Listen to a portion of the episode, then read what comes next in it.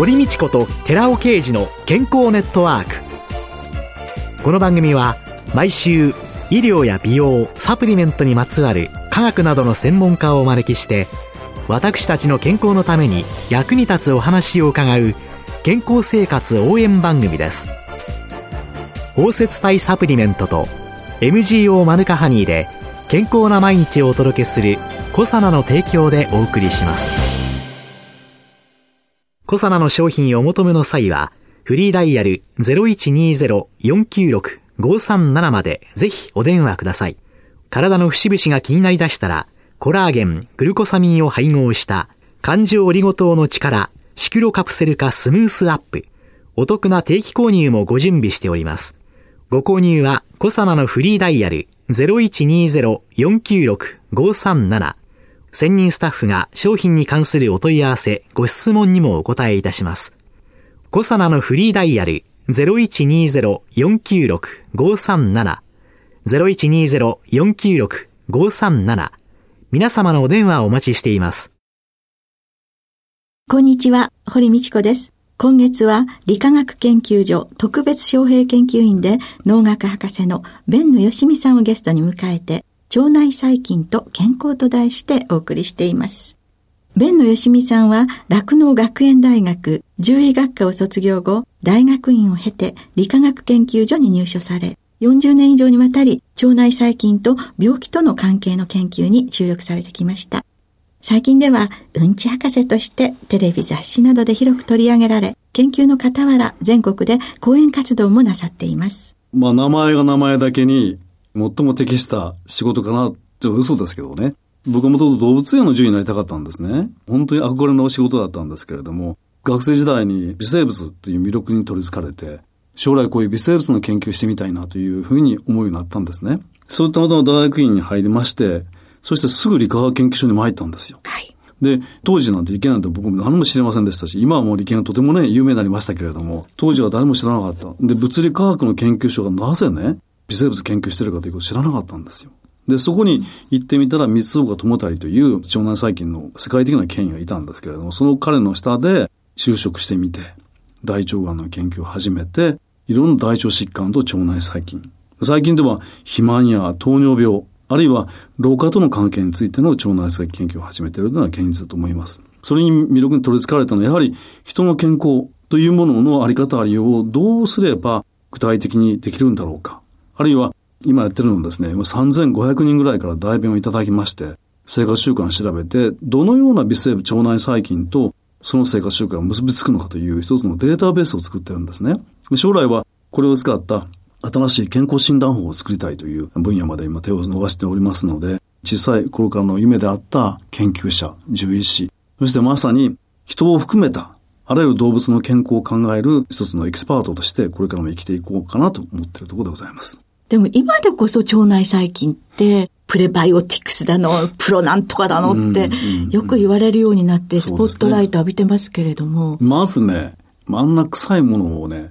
汚いものをね、研究対象をするっていうのは、それはもうバカな仕事ですよね。人の大便をね、扱うなんて普通考えもしないことだと思います。で、しかも僕の場合最初は大腸がん患者の代弁でしたので、非常にあの、匂いはきついんですね。でもそれでもやってみると、やはり特徴ある微生物が反映してくるんですよ。それに取り憑かれたのかなと思いますけどね。まあ今までは動物の病気を起こす微生物、病原菌の研究だったんですが、やはり人の体に住む、動物の体で人の腸内に住む常在細菌ですね。それが健康と結びつくんだという、いわゆる病気の発想から健康の発想に変えたことが、この世界に長く住んでる原因かもしれません。病気を起こすんじゃなくって、より健康になる健康を維持するため、あるいは促進するために腸内細菌とは大事だというふうに切り替えたときに初めてこの研究分野の先が広い広がりが見えたんですね。それはもう一気に裾野が広がりますよね。そうなんですよ。そうなんですよ。特定の病気だけの原因を調べている研究から、人の健康というのはいろんな違うじゃないですか。今言ってるように3000人以上の代弁を集めて調べてみますとね、全員健康なんですよ。でも、健康って何かみんなわからないから。これが健康の腸内細菌ですよと言っても、それはその人のその時であって、全然わかんないです、まだね。だから、健康な腸内細菌何かということを探ることによって、それに不健康な状態の人たちをどう近づけるのか、どんな食品素材、どんな運動させるのかということの一つの分野が出来上がれば、病気をなってから慌てて病院に書き込んで病気を治療する時代から、病気を予防する時代に変わってくるんだと。そこに腸内細菌の研究成果はどんどん活用されるはずだよというふうに考えていくと最も広がりが考えられますよね。先ほどですね、3500人ぐらいのはい腸内細菌を調べて、データベースを作っはいてというお話があったんですけど、その人の腸内細菌がどんなものがいるかっていうのは、そんな簡単に調べられるんですか？そうなんです。昔は微生物だったのその天下だったんですが、今はもうすべて DNA、微生物の DNA で解析できる時代です。僕はもう1990年代中頃から全部もう今までの培養というね、一つの世界から培養を返さない手法に95年から全部転換させました。あの、私、薬学部出身でございますのでね、自分のうんちを持ってこさせられましてですね、寒天培地にこんな、つってやってですね、ええ何がいるかっていうのをね、見た実験をね、なんか今回すっごいリアルに思い出したんですけれども、そうやって最近って調べるものだっていう時代の学生生活だったもんですから。今やもうすべて DNA レベルで解析できます。ですから、大体3000人ぐらいでも半年ぐらいで全て検査が終わってしまうと。生活習慣アンケートを143項目を取ってますから、その生活習慣とどの菌が相関性あるのかというデータマイニングを用いて解析すると。すると、こういう菌持った人はこういう生活習慣してるはずだよと。こういう生活習慣してるとこういう菌持つはずだよと。じゃあ、全然矛盾してるじゃないかと。どっか何か抜き穴があるあるんじゃないかという探っていくと、その人に欠けてるものは何なのか。あるいは何を足せばいいのか。ということに次につながってきますよね。病気を予防するために腸内細菌を知るんだということの大切さというのを、どんどんどんどん知識持っていくと、じゃあそれに近づくためにどんな生活すればいいのかという健康意識さえも変えるような、あるいは健康というものを考える上でも最も大事な情報を提供できるんじゃないかと思ってるんですね。そうすると将来的には、あなたの便の中にはこの菌が多いので、これは野菜を食べない人の特徴ですから、お野菜を食べなさいとか、そうです。まさにその通りだと思います。そういうふうになる。はい。大体3000人のうち8つのパターンに分かれますよと。これはあの本に書いたんですけどね、実際には大便力って本なんですが、それには8つのパターン分かれて、それぞれの生活習慣のキットが出てて、そのパターンを合わせると、ご自身がどこのパターンに入りますかということもよ状況見えてきますし、また同時に今後何をしなきゃいけないかという点もこれから提案できるんじゃないかと思ってます。で、それを今3000人、これを5000人、1万人、どんどん増やしてデータベースを確認すれば、病気の治療じゃなくて、健康を増進するための一つの手段として使えるんじゃないかということですよね。いやーなんかどんどんこう夢が広がっていくというか。そうですね。やっぱり友人である腸内細菌をいかに味方につけるのか、敵に回さないのかということが、ご自身の健康寿命を考える上で最も大事なポイントですから、そこを抜きにして、便秘で仕方ないわと諦めきっている女性たちはまさに腸内環境悪いわけですからね。じゃあ今から今日は何をすべきなのかということを知ることによって継続していくということは大事でしょうね。じゃあ腸内の中の悪い菌はさよならしていただいて、善玉パートナーをそうですよね。まさに迎え入れるためのはいはい準備をする。特にあの、ご家庭でね、小さいお子さんいれば、小学生の低学年いれば、子供はうんちの話好きなんですよ。よく言います。もうそんなのご飯食べてる時に言わないのってもう うちのバカ坊主もよく言ってました。本当に好きですね。家族の中で今日ちゃんと出たの？だけでもいいんですよ。出たの？っていうことの確認できることが、あ、昨日の食べたものは良かったんだわという確認ですよ。あの、よくね、お母さん方は子供が肉が好きなので、毎日肉を与えてしまうと。はい。で、それは、じゃあ野菜つけても野菜をなんか敷物とも食べないで残してしまうと。で、お母さんがそれを残して食べてるけど、母親にとって一番ベストなんですけど、子供にとってはマイナスなんですよね。ある小学校で調べてみたら400人いる児童で、うち64%は肉は大好き。野菜全く食べないの20%いるんですよ。で、肉は大好き、野菜食べないこの約半分はやっぱり便秘気味なんですね。それにあの小学生とかですね、中学生もですけど、学校でトイレに行きたくなっても、我慢うんちしてしまうに行けないっていう、そうですよ。それからそういうところにうっかり入っちゃったら、男の子はいじめられちゃういじめの対象です。で、うちの息子も言ってました。お父さん、今日相談なんだけど、どうしたんだよ。名前を書いてほしい。便の便所で馬鹿にされるんだって 泣いてましたけど、まあ、ともかくその、学校で男女の場合、代をしてしまうということはもういじめの対象でしょう。で、子供は我慢しちゃうんですよ。親も子供がいつしてるかわからないんですよね。ちゃんと出してるんだと。例えば、子供が小さい頃、今日ママ金軍地だ、見て見てって子供見せていたのにね、あの、ある時お母さんがそんな汚い話やめなさいってピシャッとやめてしまうと。今度は子供の話しなくなる。で、母親は子供たちがどんどん出していくことを知ることによって、食べ物がいいかチェックできるから、それを完全に遮断してしまうんですね。ところが幼稚園、保育園ある時に先生が必ず排便させてくださいということで、朝は早め起こして、早く出しなさい、出しなさいと言ってるうちに、子供ストレス感じて出なくなっちゃうんですね。そしたら、今日ママ出たよという嘘ついてしまうと、もうそこから便秘がひどくなってしまうんですね。こういう姿勢が習慣があるということ自体が、子供の知育や生育にものすごく大きな影響を与えるわけですから、やっぱり排便があるかどうかというチェックは、一番大事な生活習慣の一つの手段だと思いますけどね。ここに先生のご著書がございまして、はい、腸を鍛えれば頭が良くなるって。腸内細菌が脳内物質、つまり脳のある物質ほとんど腸内細菌によって作用されてるんですということが分かってきたんですね。去年4月にその論文を出したんですけれども、ええ、どんな腸内細菌かというまだ分かりません。しかし、腸内細菌がいる動物といない動物比べたら明らかに大脳内の物質の成分が違うんですね。だから、無菌状態、つまり菌がいない場合に増える物質と、菌がいることによって増える物質、あるいは抑制される物質ということは、全て明らかになってきました。腸というのは、 second brain と言われたけど、本当は first brain だよと。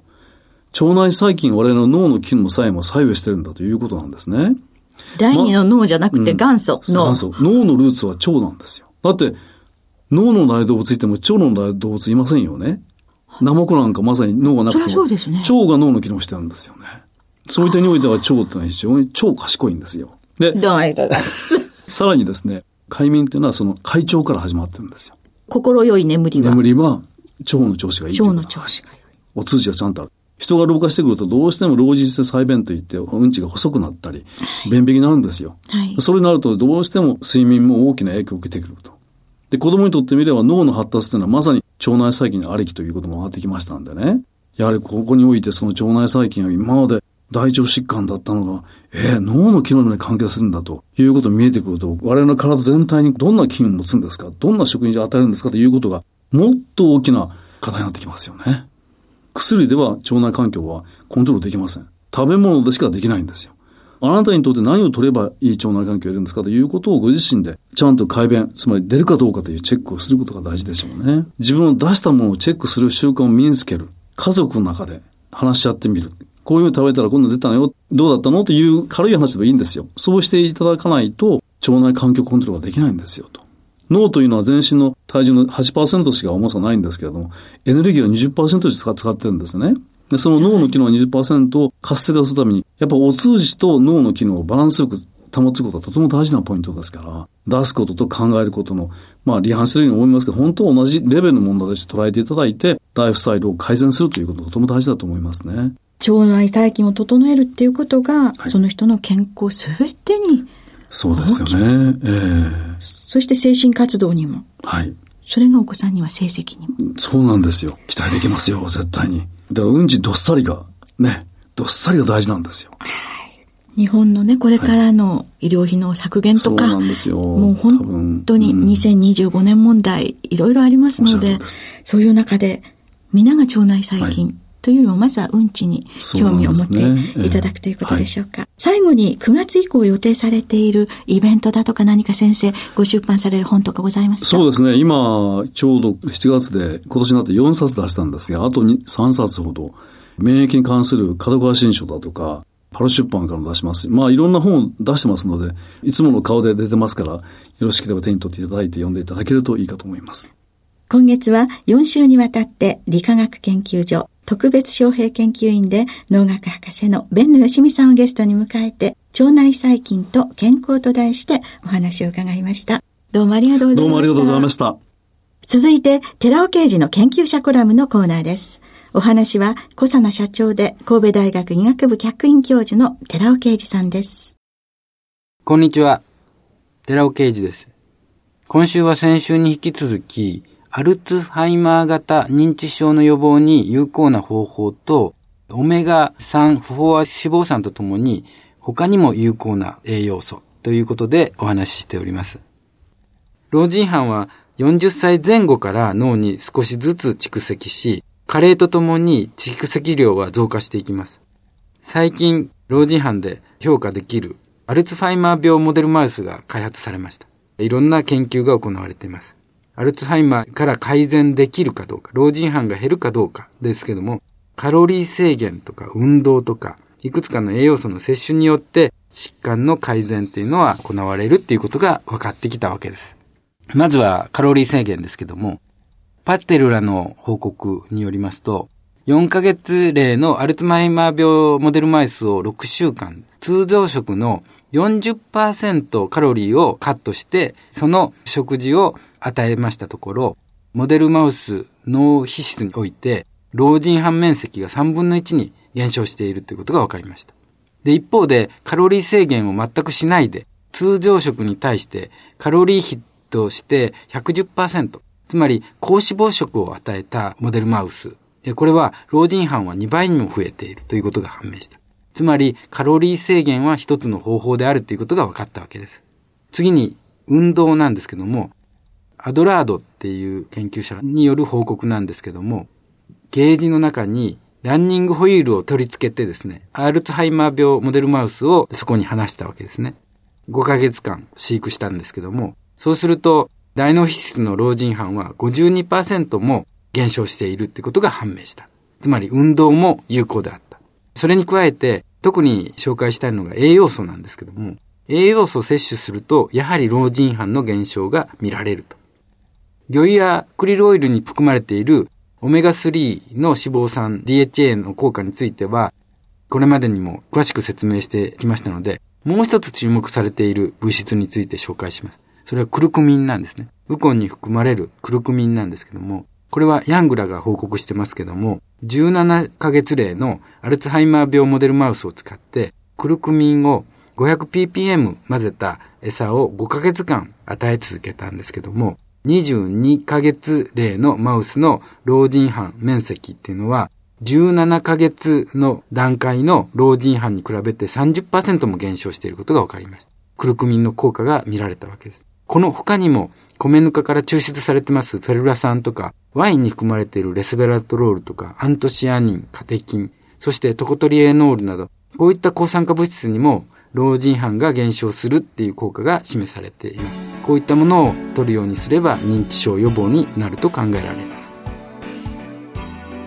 お話は小佐奈社長神戸大学医学部客員教授の寺尾啓二さんでした。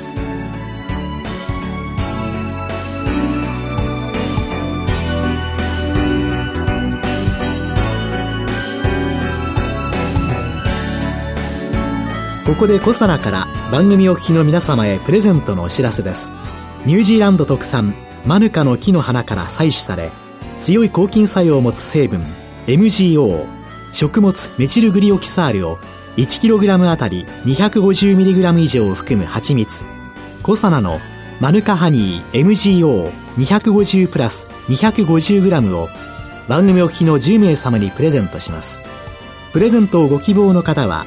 番組サイトの応募フォームからお申し込みください。当選者は9月1日の放送終了後に番組サイト上で発表します。